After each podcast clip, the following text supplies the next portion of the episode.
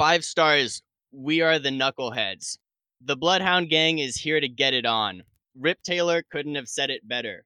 They're rude, they're lewd, they're crude, they're awesome. With clever lyrics from Jimmy Pop and Daddy Longlegs, where did he go? You'll be blown away. If you want to get your groove on and laugh at politically incorrect jokes all at the same time, then BHG is definitely for you. This is uh Monkey Boy, the podcast where we take a look at the uh, discography of the Bloodhound Gang, going on a uh, song by song journey through um, the uh, the history of the band. And uh, for this first episode, we're going to be talking about the first song on their debut album, "Use Your Fingers." I'm your host Calvin, and uh, the first time I listened to the Bloodhound Gang uh, was um, approximately uh, at 12 years old, and um, the song was uh, "A Lap Dance is so much better when the stripper is crying." Uh, I'm Jeff uh, from Body Academics, and the first time that I listened to Bloodhound Gang was in the office with my counselor, and she it was that Bad Touch song, and she asked me if I knew what it was about, and it's kind of like just like a weird traumatic moment for me. Uh, my name's Tomas. I never really listened to the Bloodhound Gang uh, prior to this whole COVID 19 thing uh, when this project started. So I'm coming into this as just a complete newcomer, no familiarity. And uh, this is Vanya. Um, I started listening to the Bloodhound Gang when I was about 10, 11 years old, sometime in like the mid 2000s. Um, I think my introduction was seeing a uh, World of Warcraft music video for the Bad Touch. Fucking classic. yeah, it's a good one. So Wild. I figure uh, probably a good place to start is by going over uh, the the cast of characters that we've got here uh, in the band. The uh, Wikipedia has over a dozen members of the Bloodhound Gang uh, over the years, and a significant portion of them you, they, they were out of the band before this album was released. But um, the the two lead players here are uh, Jimmy Pop, who is really the front man of the band, and uh, Daddy Longlegs, who up through this album was uh, at le- at the very least the co-front man of the band. And uh, the impression I get is they really co-wrote everything. And we also have Rip Taylor, who uh, is not a member of the band, but um, is the only presence in this song. And uh, this is this is where I learned about Rip Taylor. I I didn't know who he was before this, and um, listening to this album before deciding to make this show, I uh, I guess I hadn't assumed that he was someone I should take the time to learn about. But uh, I'm pretty interested in um, who he is as I've as I've kind of gotten to see.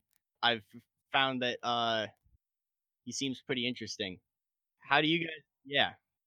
I, I didn't really have any exposure to Rip Taylor, uh, probably because I'm like relatively young, but uh, I I did know who he was vaguely because I saw him at the end of the original Jackass movie and some subsequent Jackass projects, uh, and started recognizing him from that.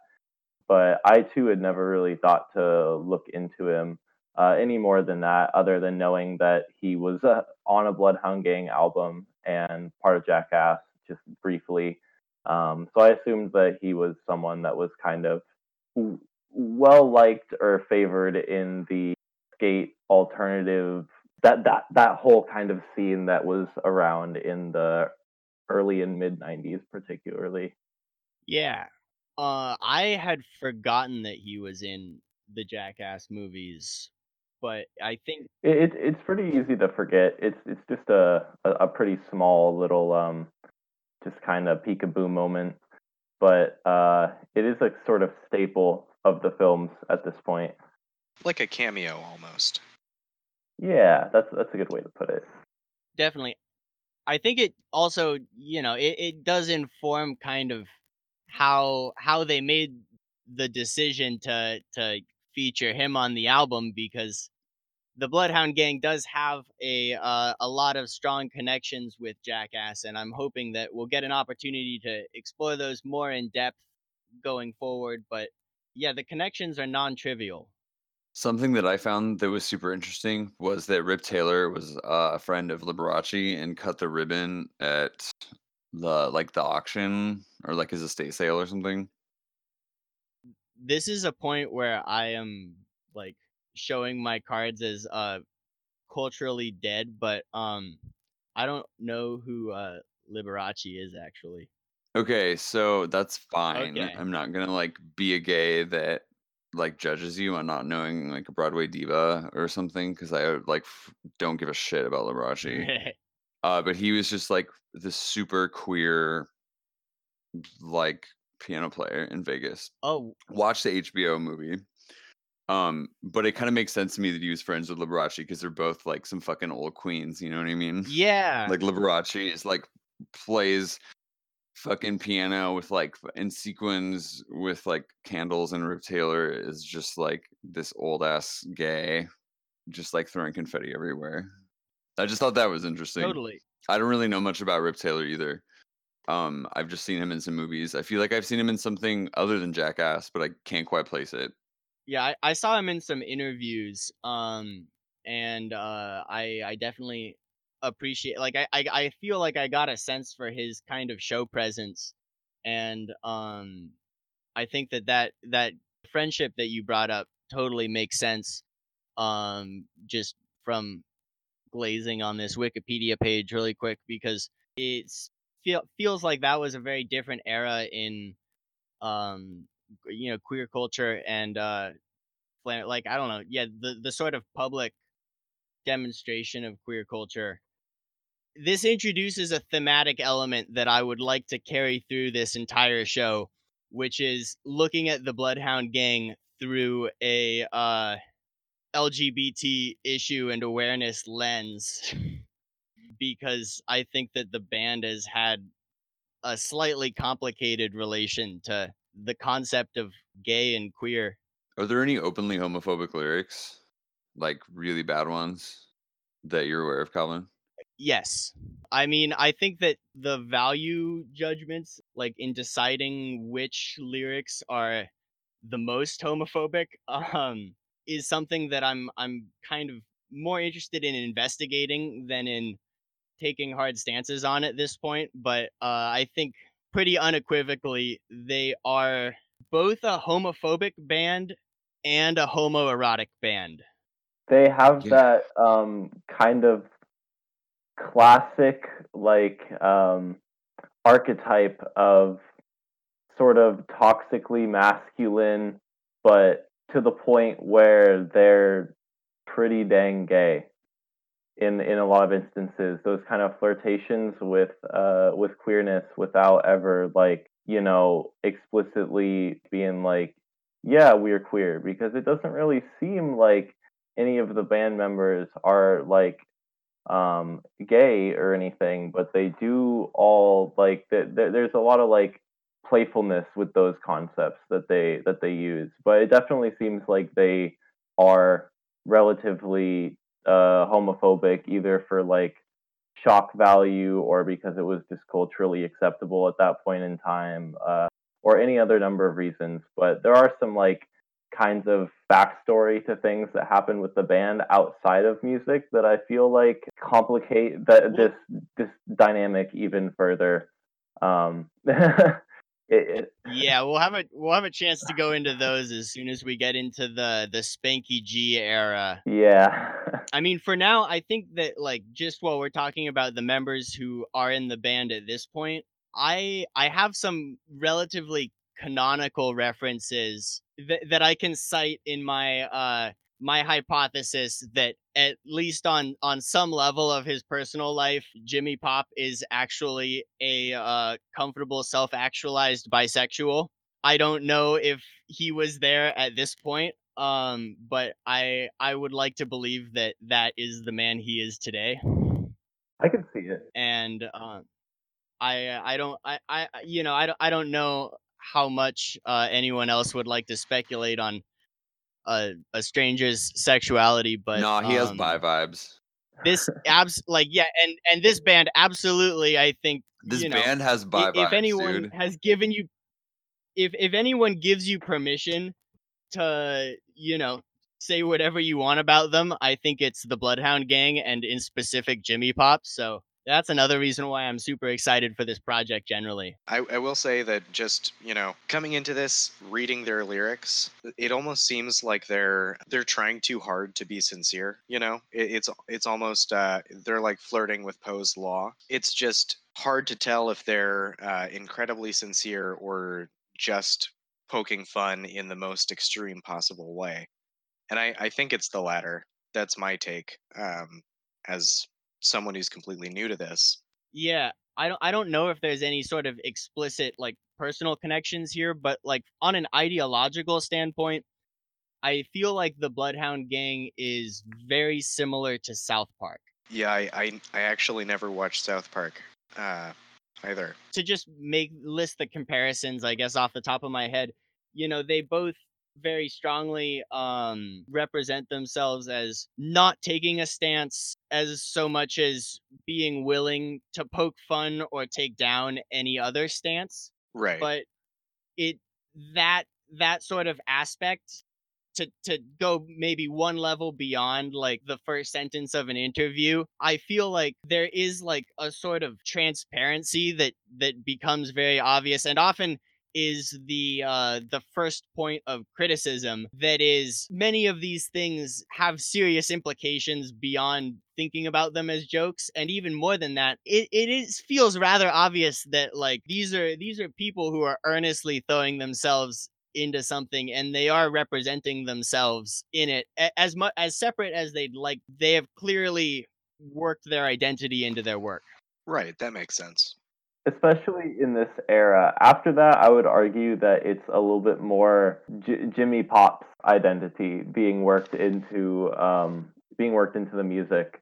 But for up up until up through this album as a band, I think is when it's definitely this bizarre conglomeration of all of little bits and pieces of all of the people that have had been part of the band, uh, uh, like up until they got this final lineup for the record um, and actually like put it down where a lot of those songs are i'm sure composed by the core members but there's still that like the the sort of attitude that they have seems to have been informed from all of the people in the project up until eventually you can kind of see jimmy pop's influence starting to dominate and it becomes kind of a slightly different sort of beast but uh I don't know. That's what that's what's so interesting about this particular album, at least to me.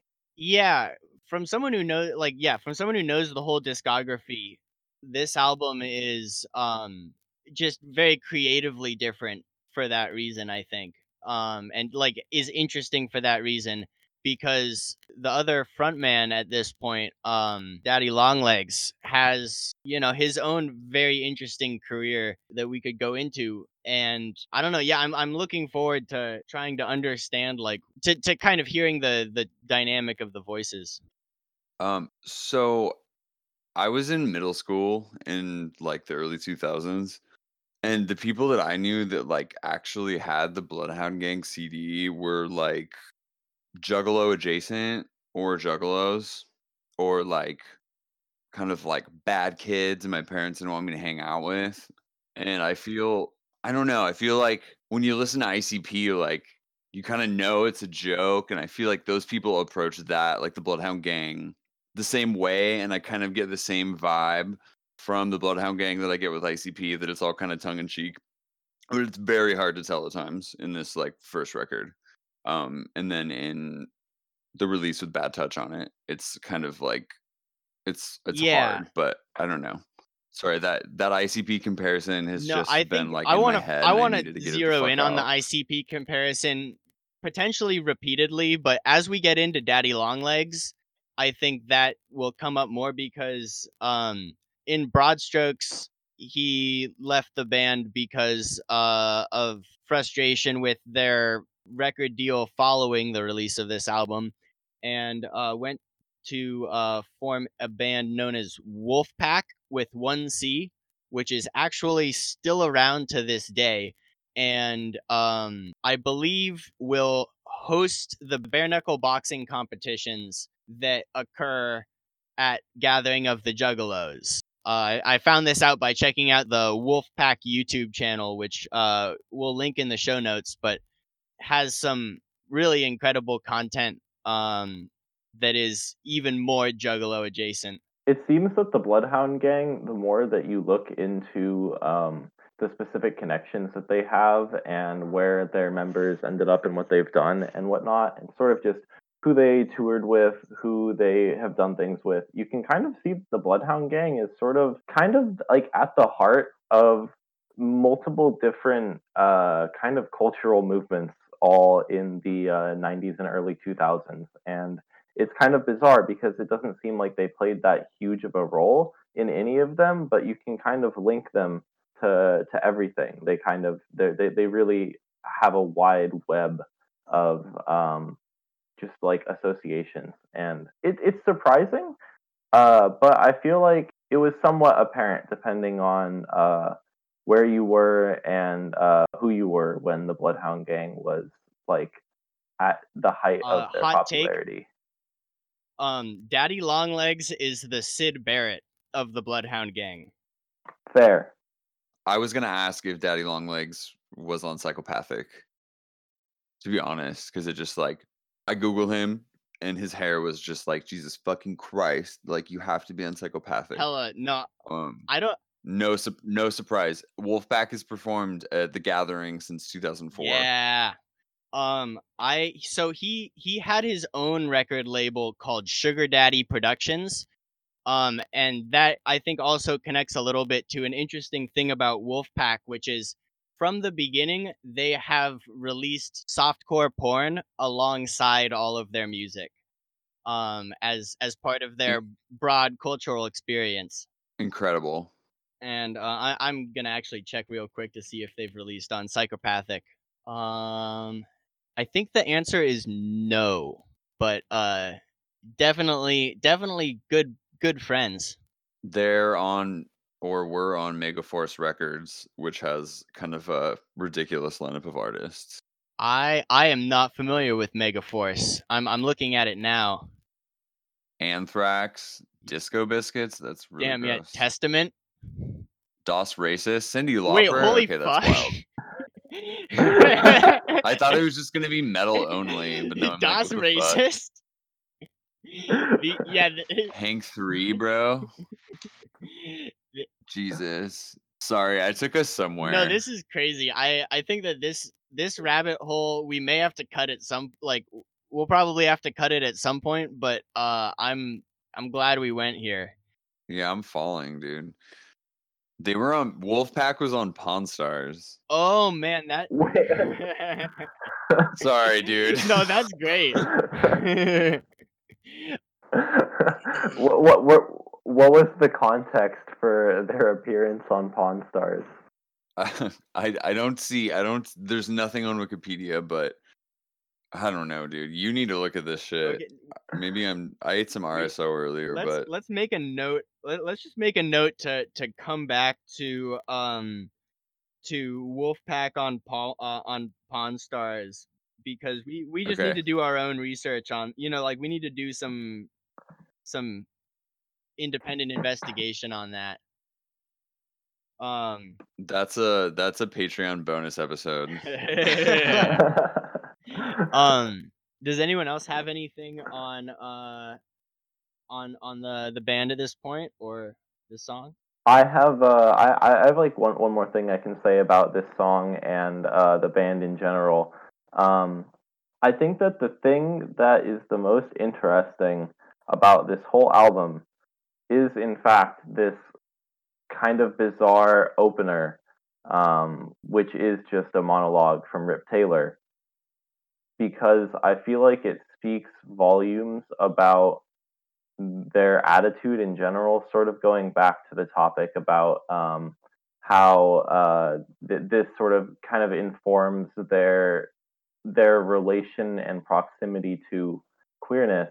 I, I think that this even can be even further extrapolated to kind of be like the perfect um, picture of the band as a whole, just particularly because they hired uh, like a you know a well-known comedian in kind of in their circles and um, who was like uh, had a pretty large cultural presence. And the whole thing is pretty much just kind of random like crude jokes and making fun of the bloodhound gang. And so the first thing that you hear if you bought this record right when it came out and it was your introduction to the bloodhound gang because their first like proper studio album um, so it'd be a lot of people's introduction, uh, is just this um, comedian that you might know of at the time, just totally taking this band down and just kind of like, you know, uh, joking around about it. And that is like the first thing that you hear that sets the tone for the album. And I think that that like just willingness to to throw themselves under the bus I, don't know. It's just they they really you know don't take themselves too seriously, which is like stylistically, which is really funny because you know later on it, it, it becomes apparent that Jimmy Pop is sort of like a you know perfectionist control freak who takes all of this very very seriously, but but their their their tone is so like completely uh, not serious and just kind of uh, willing to just uh, take the piss out themselves. And I, I, I love it. I think it just it's a perfect illustration of sort of like their apparent flippantness with uh, their art, which is so interesting because it's so contrived. Maybe not so much on this album, but especially seeing this starting off their discography and then listening to their later works, it, it it, it's it's a really perfect way to start off their band discography from a band that was very meticulous. Yeah. No, it's hard to not read into this a little bit. I thought that it was just it just struck me that the first thing that you hear on the record is like a gay man talking like I don't know. And a gay That man has- talking shit also.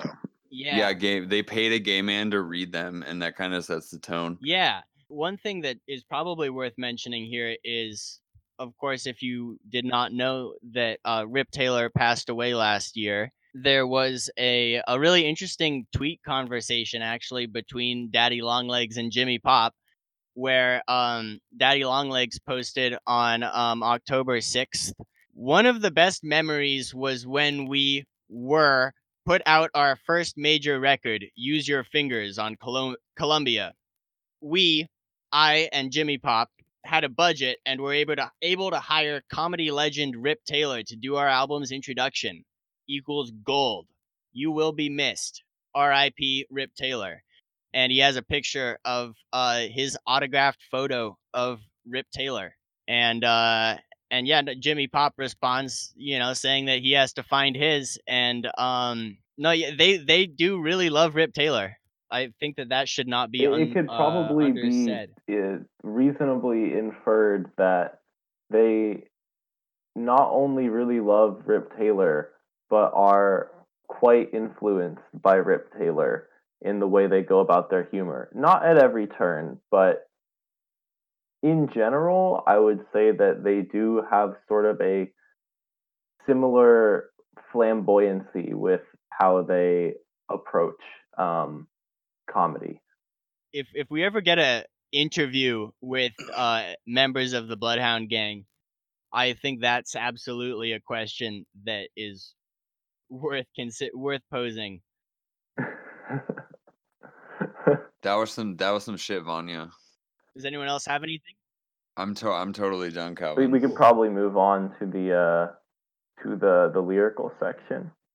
Yeah, for uh, I guess because this is our first time, we're just gonna read through each uh each lyric of this song and um take a take a break every couple moments to um to give our give our thoughts.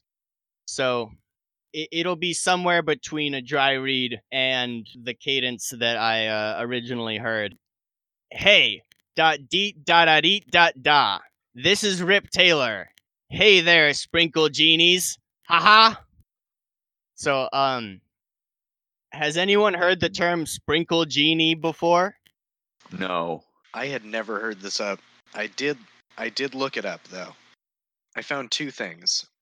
One is that it could be a slang term referring to people who like lurk bars for empties to like drink other people's dregs for free drinks. Um but also it was the mascot of a short-lived uh, breakfast cereal in the mid 90s called Sprinkle Spangles. Oh my And god. the, the mascot was the Sprinkle Genie, who was he was voiced by Dom DeLuise. Do you know do you know what year that um oh man, I'm I'm looking into Sprinkle Spangles now. Um the mid 90s. Mid 90s. Do we have any more detail on that? the Wikipedia article is dinky, or it wasn't even Wikipedia. It was like some fucked up Internet Archive thing. So I'm I'm looking at the Sprinkle Genie right now, and he is just Rip Taylor. Like I found a picture of him, and he's literally throwing confetti, and he's super gay. He has on like gold jewelry and like a vest with like gold Yeah. embellishments and like multicolored like hair and an This an is yeah, this is um I just found on an article that uh Sprinkle Spangles made its debut in 1993, which is sounds absolutely perfect in my head. I think it will be important to differentiate between the purple Sprinkle Genie, which is the mascot of the cereal that uh, you were describing, and uh, the green Sprinkle Genie, which uh, appears on a few pieces of artwork that were sold by the Bloodhound Gang on uh, T-shirts. Um, so I guess just a I could go into the the green Sprinkle Genie in a sec, but um, Tomas, did you have anything else there? No, I've got no no further info there. Cool. Yeah, that that totally answers the question for me as to where the term came from. Uh, in 1997, at least, I'm going off of uh, Internet Archive. The uh, Bloodhound Gang on their website sold a Sprinkle Genie T-shirt, which was uh, green and has a very poorly rendered logo, at least on the website of what would supposedly be the Sprinkle Genie, which is, I'd say, uh, uh, probably a, a much grosser cartoon figure. Send a link to it real quick so you guys can take a look at it. Oh yeah, that's fucked up. Yeah, the, the description of the T-shirt says um, that the, the cotton tees in forest green, similar to the color of your excrement after drinking too many blueberry Slurpees with a picture on the front of the lovable Sprinkle Genie clutching his own genitals. Available in L and XL. These shirts are a steal at $20, only $30 if they're used. It's ugly. It looks bad. It yeah. It looks like a shitty summer camp or something. It's like an oval with a graphic and like wraparound text. It's that is um not an incorrect characterization of a lot of their 90s merch. There's also a, a sprinkle genie on a uh, on a seven inch they released called uh, one censored beer coaster, which uh, we'll get into as we uh, once we get to that. But um, it seems to also feature the sprinkle genie, despite seemingly having um, no explicit reference points. There's also a review of this album that was um, written by Vim Fuego on Metal Music Archives, um, perhaps elsewhere. It's a uh, an excerpt of a Q&A, which I, I have to believe at one point was posted by the Bloodhound Gang, and it includes um, Q. And what is a sprinkle genie? A. You really, really don't want to know. I I wonder if it was um, initially a reference to uh, the the the Sprinkle Spangles Sprinkle Genie, or potentially its other uh, kind of uh, general usage and slowly morphed into a uh, sort of in joke, general like self-referential humor within the band that occasionally escaped outside of uh, outside of their circle into their their merchandise or whatnot.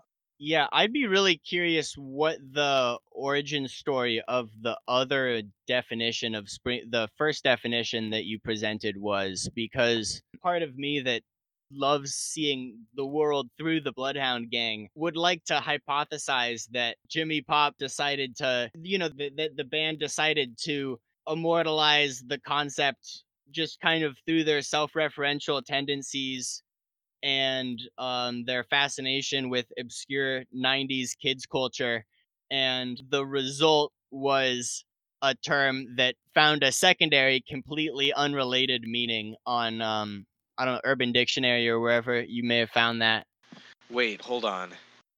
I have a fucked up theory. So I I believe that the that the sprinkle genie actually like did something to the cereal like a you know a breakfast cereal mascot would called sprinkling it or like spangling it or something. So i i Uh-huh. think the joke of the bloodhound gang's sprinkle genie may be that he uh ejaculates into people's food. That sounds correct. yeah, Yeah, oh shit. yeah. absolutely reasonable. So the the little jingle is because they spangle every angle with sprinkles. So I, I think that probably checks out. No, fuck. Oh, he had the genie comes in your food for sure. Yeah, this is bad. That's That- that- Wow. That's incredible. I this is a this is a window into uh I have to imagine that for being in the band in the way that that a group of people develop like a, a hyper specific set of meanings and references. Yeah, no, this is I, I that's very convincing I convincing. feel like I just had a breakthrough the therapist. yeah. Did you know that midgets make up a small percentage of the population? Ha! Not half. Up to here. Ha ha! Hey! Woo! Okay, so this made me realize that like this was made in the 90s. I was like, "Oh, okay, cool." Like I don't know. That it just took me back to when that was chill, which is weird. Yeah, no, totally. Um, th- there's a lot of use of the word midget, um, in the Bloodhound Gang. Um, at least, at least in the '90s. Um, it'll it'll come back. yeah, that's a big conversation. That's a whole thing. That's a there's a lot there. It's also a theme throughout the rest of the associated 90s cultural circles that the Bloodhound Gang were uh, proxy to.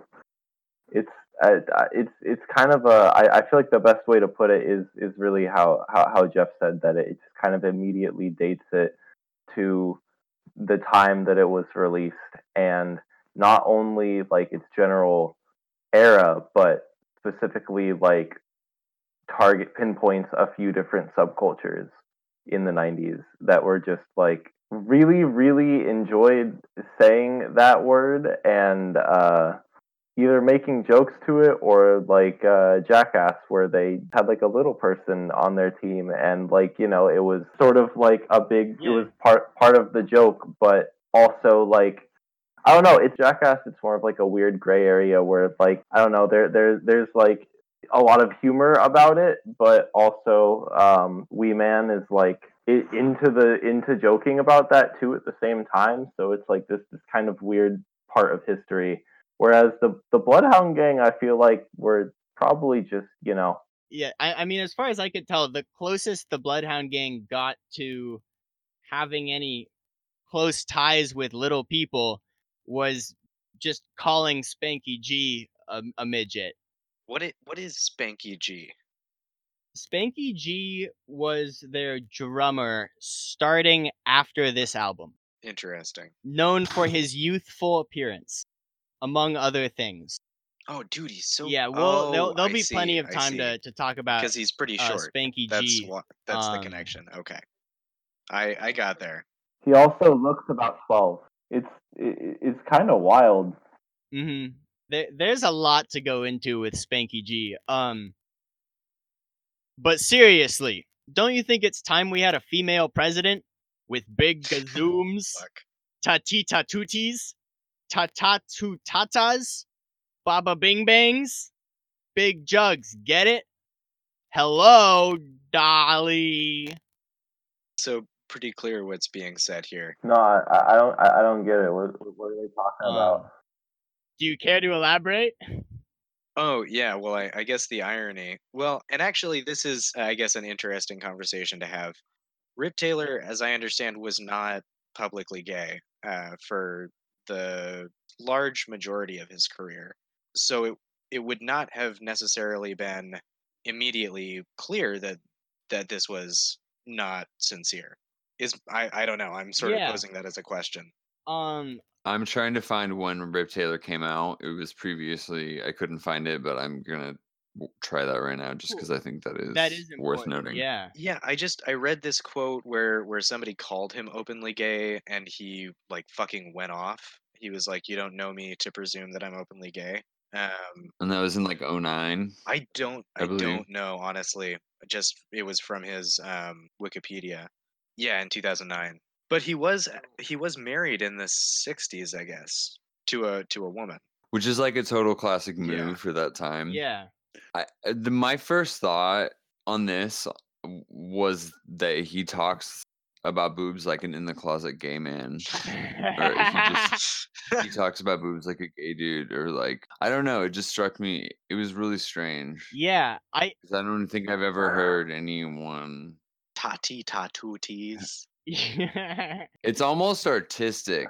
And then he says "Hello, Dolly," which is just like obviously a Broadway musical. yeah. I don't know. no, The way that- And then Dolly. Parton, huge tits. the way that he's he's able to to the way that he gets to hello dolly like on a cadence level is something that i tried to to bring across but i think that that that sort of like transition from from saying hello in a sarcastic tone to saying hello dolly is like probably one of the most like intentional jokes of this whole song and and i don't i, I have absolutely no clue what to make of it um like like so much of this.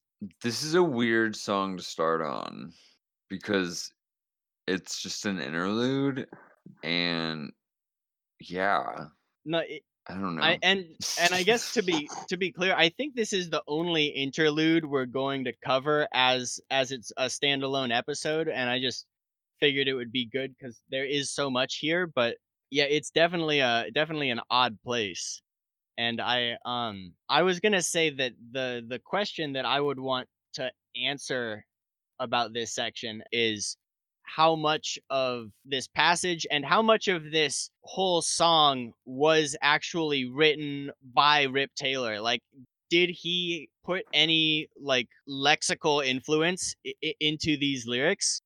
Because my impression is likely that it was written at least primarily by Jimmy Pop and Daddy Longlegs. I think that that's important to know, honestly, for me to like further try to like break the song down and figure it out in my mind.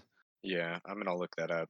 I, I have one piece of evidence in either direction. The the copy of this song that I've been finding on YouTube, which is uploaded by the BHG Collection HD, is um includes the note lyrics by Jimmy Pop and and Daddy Longlegs, and uh, that might be an album note, but if it is a song note, then um, that's one answer. And the other place that I'm pulling from is on the Bloodhound Gang Use Your Fingers entry for Discogs, which I have to assume is taken from the liner notes. Um, Jimmy Pop and uh, Daddy Longlegs have uh, joint writing credits for 2, 3, 7, 9, 11, 13, 14, 16, 17. So so they're not credited as writers for this song in the liner as far as I can tell. Does Jimmy Pop have any social media presence? I think he's on Twitter, isn't he? Yeah, you can. Uh, he'll he he's pretty responsive to people. I know some people that uh interact with um Jimmy Pop and uh, Daddy Longlegs both on Twitter somewhat frequently. So um, it seems like they're definitely reachable. We could come back to this hypothetically with an answer on that because I would like to create a, a Twitter for this podcast. Hell yeah. And um, add every single past and present member of the Bloodhound Gang that I can, as well as um, any potential uh, expert seeming people who may be interested in in contributing something to uh, Bloodhound Gang content in the future. Anything else on on this? Before? I have nothing to back this up, but I get an impression from just just from how it sounds, how like like what what like the particular like cadence that this whole song is read in, um, and some of the ways that things are said. I get the feeling that Jimmy Pop and Daddy Longlegs hired Rip Taylor, and when he came in, they told him to just wing it, but to hit particular notes, probably the second half of the song. Um, when he sort of just like talks down about them. I imagine that they asked him specifically to do that, but otherwise gave him yeah uh, a free reign to do whatever because the first half it just feels sort of like like like Rip Taylor uh, trying to thematically match the rest of this album with his comedy. And I know that like the way that when when you like hire someone to come in and record something in a studio, it's it's not necessarily going to be a written part. Um, it's often expected of a performer to be able to write their own parts so, um, especially with comedians, um, because that's sort of their whole bread and butter and why people enjoy them. So, I, I would I would wager that most of this is Rip Taylor rather than um, Jimmy Pop and Daddy Longlegs. But once again, that's just uh, there. There's I have no factual evidence to back that up. I I see some insight with that. Anyway, um, moving forward, is this microphone on? Hello? Anybody out there? Can they hear me? Somebody call my agent. My hair is lifting. Please. What am I doing here? I have a note for this, which is that somebody call my agent. My hair is lifting. Is um the the quote that Jimmy Pop tweeted on um October 6th of last year which um that is the day that uh Rip Taylor passed away. So I think that line comes up in various points in in Bloodhound Gang like internet archive stuff that I've found, and um that seems to be uh, a line that that the band really likes at least. You're probably saying to yourself, why the hell would a comedic virtuoso like Rip Taylor want anything to do with these half witted white trash crotch goblins, the Bloodhound Gang? I gotta say, I love this term crotch goblins that I've never heard anywhere else except for in this particular Rip Taylor monologue. But uh, the description of the Bloodhound Gang as uh, half-witted white trash crotch goblins seems like one of the uh, more fitting and um, thematically consistent uh, descriptions of the Bloodhound Gang I've heard in general.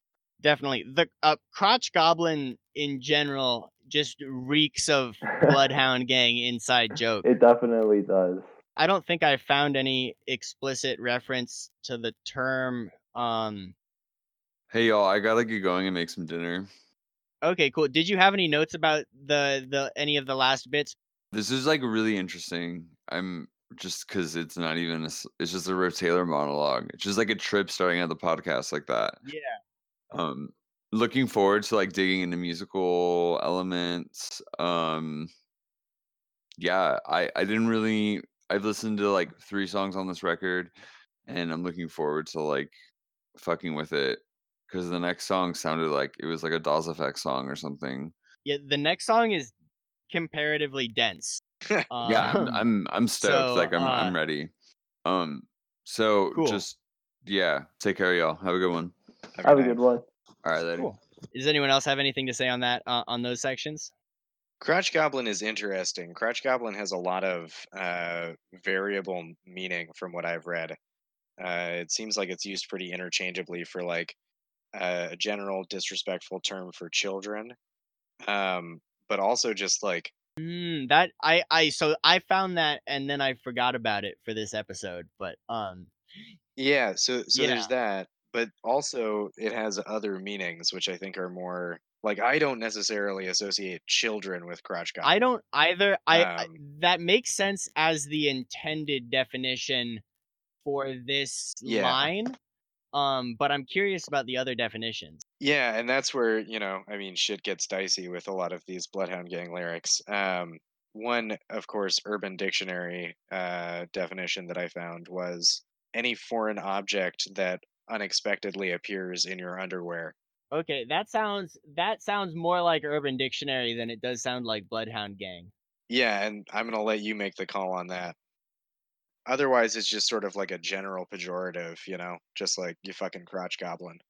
I I think that the the sort of self-proclaimed white trash label is is interesting. I, I I mean I think that it does kind of connect with the the overall idea that the Bloodhound Gang see themselves as the people that make fun of everyone, including themselves.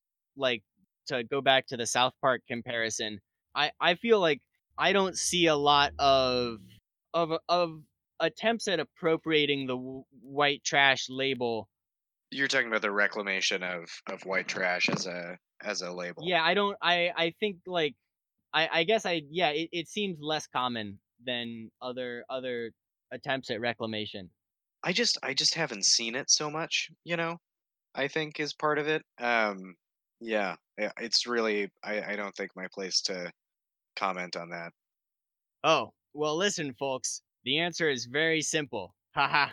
American cashito, dollarinis, no checks. They paid me, you heiny hobbit. Why else? So fucking great. And yeah, no, I think that's even that that's an even better term. Just doing a quick Google on that. Tiny habit. Oh man, I need quotes. I'm not really seeing anything, no.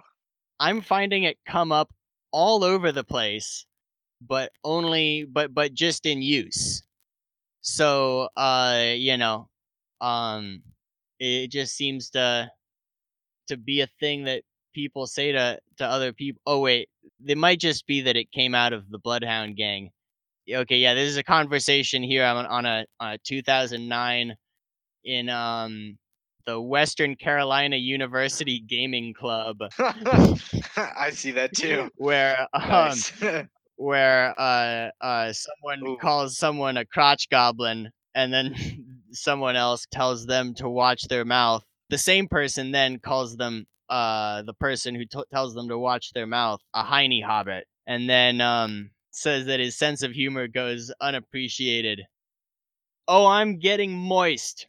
I mean come on let's face it kids. Pardon me but they are a bunch of knuckleheads. I think this last line is uh is great because it, it you know immediately uh, leads into the the first like song on the record that comes right after that. So uh, uh, honestly, I still think that that could be either Rip Taylor or uh or like something that Jimmy Pop and uh Daddy Longlegs asked him to say. But I, I, I think that's a good way to, to end the um, the monologue, and also I just um, uh, appreciate uh, this this relatively early mimetic reference to people being uncomfortable at the word moist True. oh yeah because I'm sure you know that that's that's that's why he says it. that flew right past me.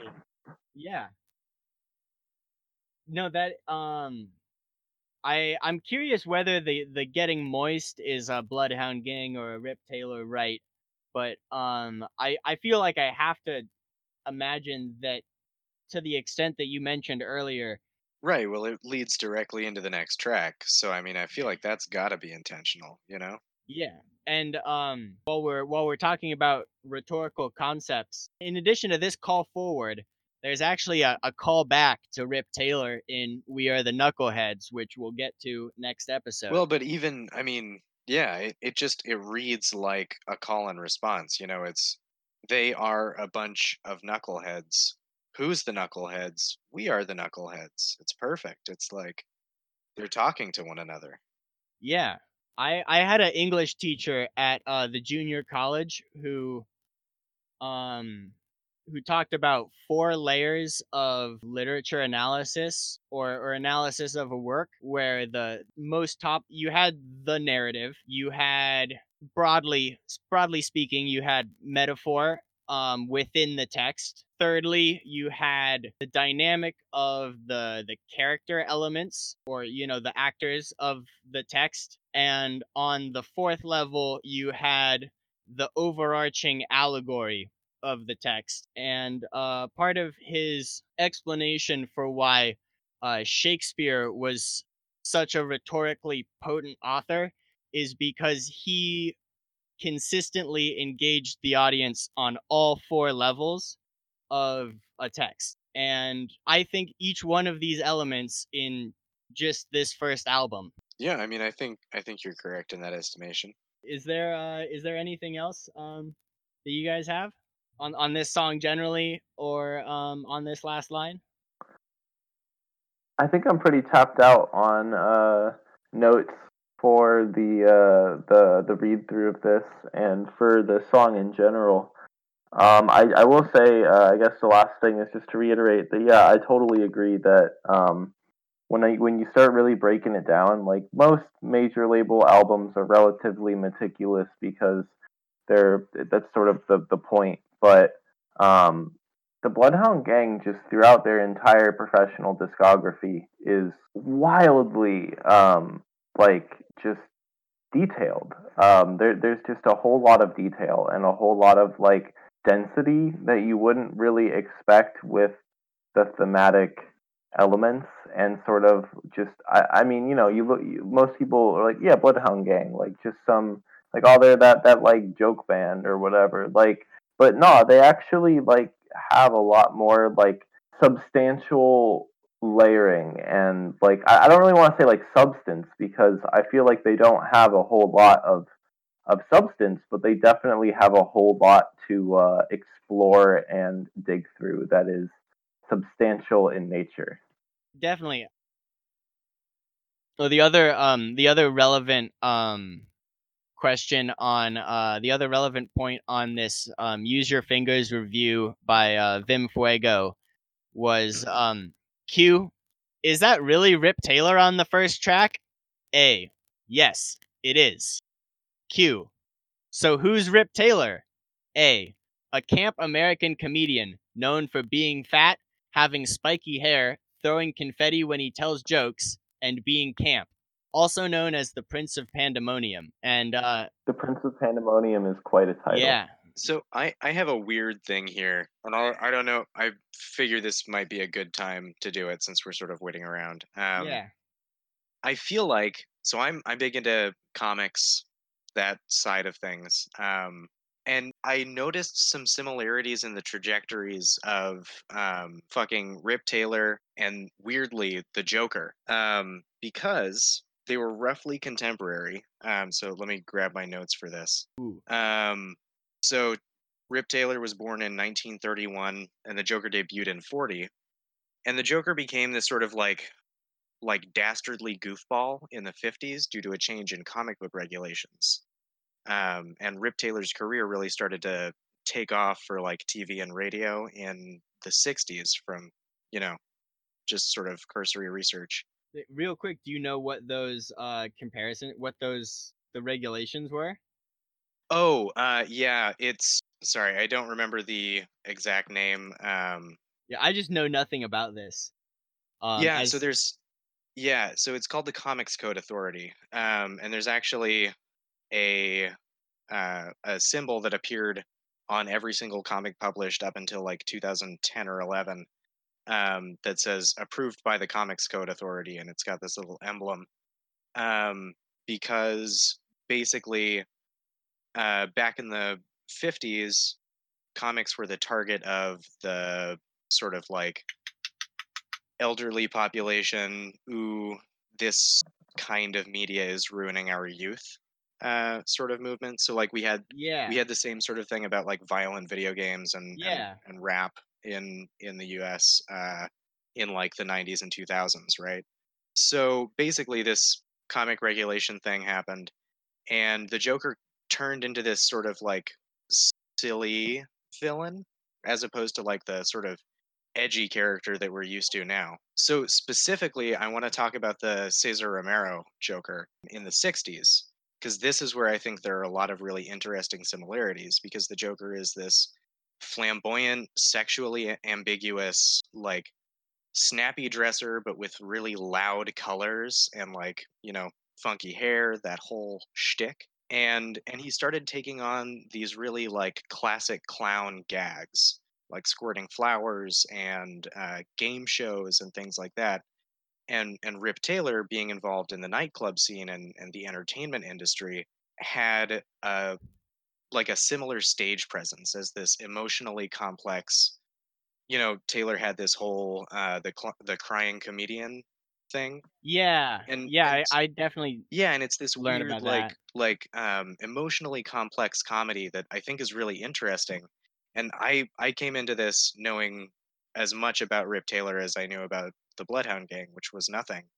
Um so it's been interesting to see this weird like I think Rip Taylor may have inspired some of the development of of the Joker and therefore Batman in the in the 50s That- and 60s, which is like the weirdest thing ever to me, but it's kind of cool. yeah, that's I have no idea if it's true. Also, no, I, I looked into it. that and sounds very ever talked about it. plausible. Uh, from the I, I I know nothing about comics, but that sounds very plausible. As someone who you know only knows the Joker like pretty much through Christopher Nolan movies. Right.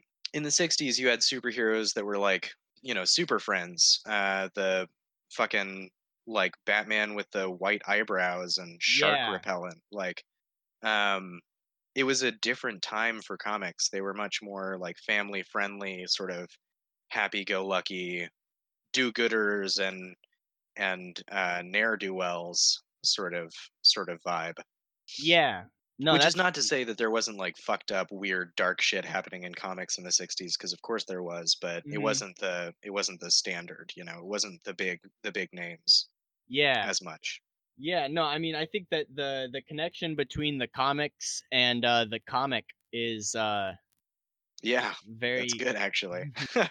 I don't know. It just I I think part of it is that I saw Rip Taylor's face and he had this huge like elastic grin on, and and it just like looked like um you know Cesar Romero in his in his Joker makeup doing this big wacky face, and it and they had you know the same like loud suit and and all of that shit, and it was like kind of cool to see because it was never a parallel I I would have expected. Yeah, no, I'm looking at it now and I totally feel that their faces definitely like they they they're making the same expression. Right. Um I mean, you know, in yeah. Just kind of a weird thought I had like yesterday leading up to this. Any anything else? No, I've got nothing to add. Yeah, I, th- I think I think that's all for me. Cool.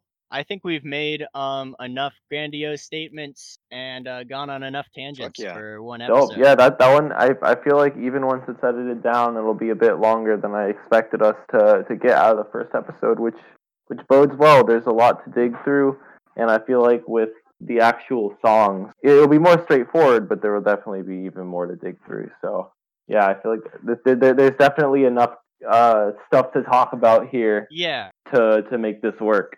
I think. Yeah, and I for what it's worth, um I don't if anyone is listening and uh feeling unsatisfied, I don't think we've reached the end of introducing the Bloodhound gang as a concept and and going over how everything got started. Uh we'll we'll be doing that throughout this whole album.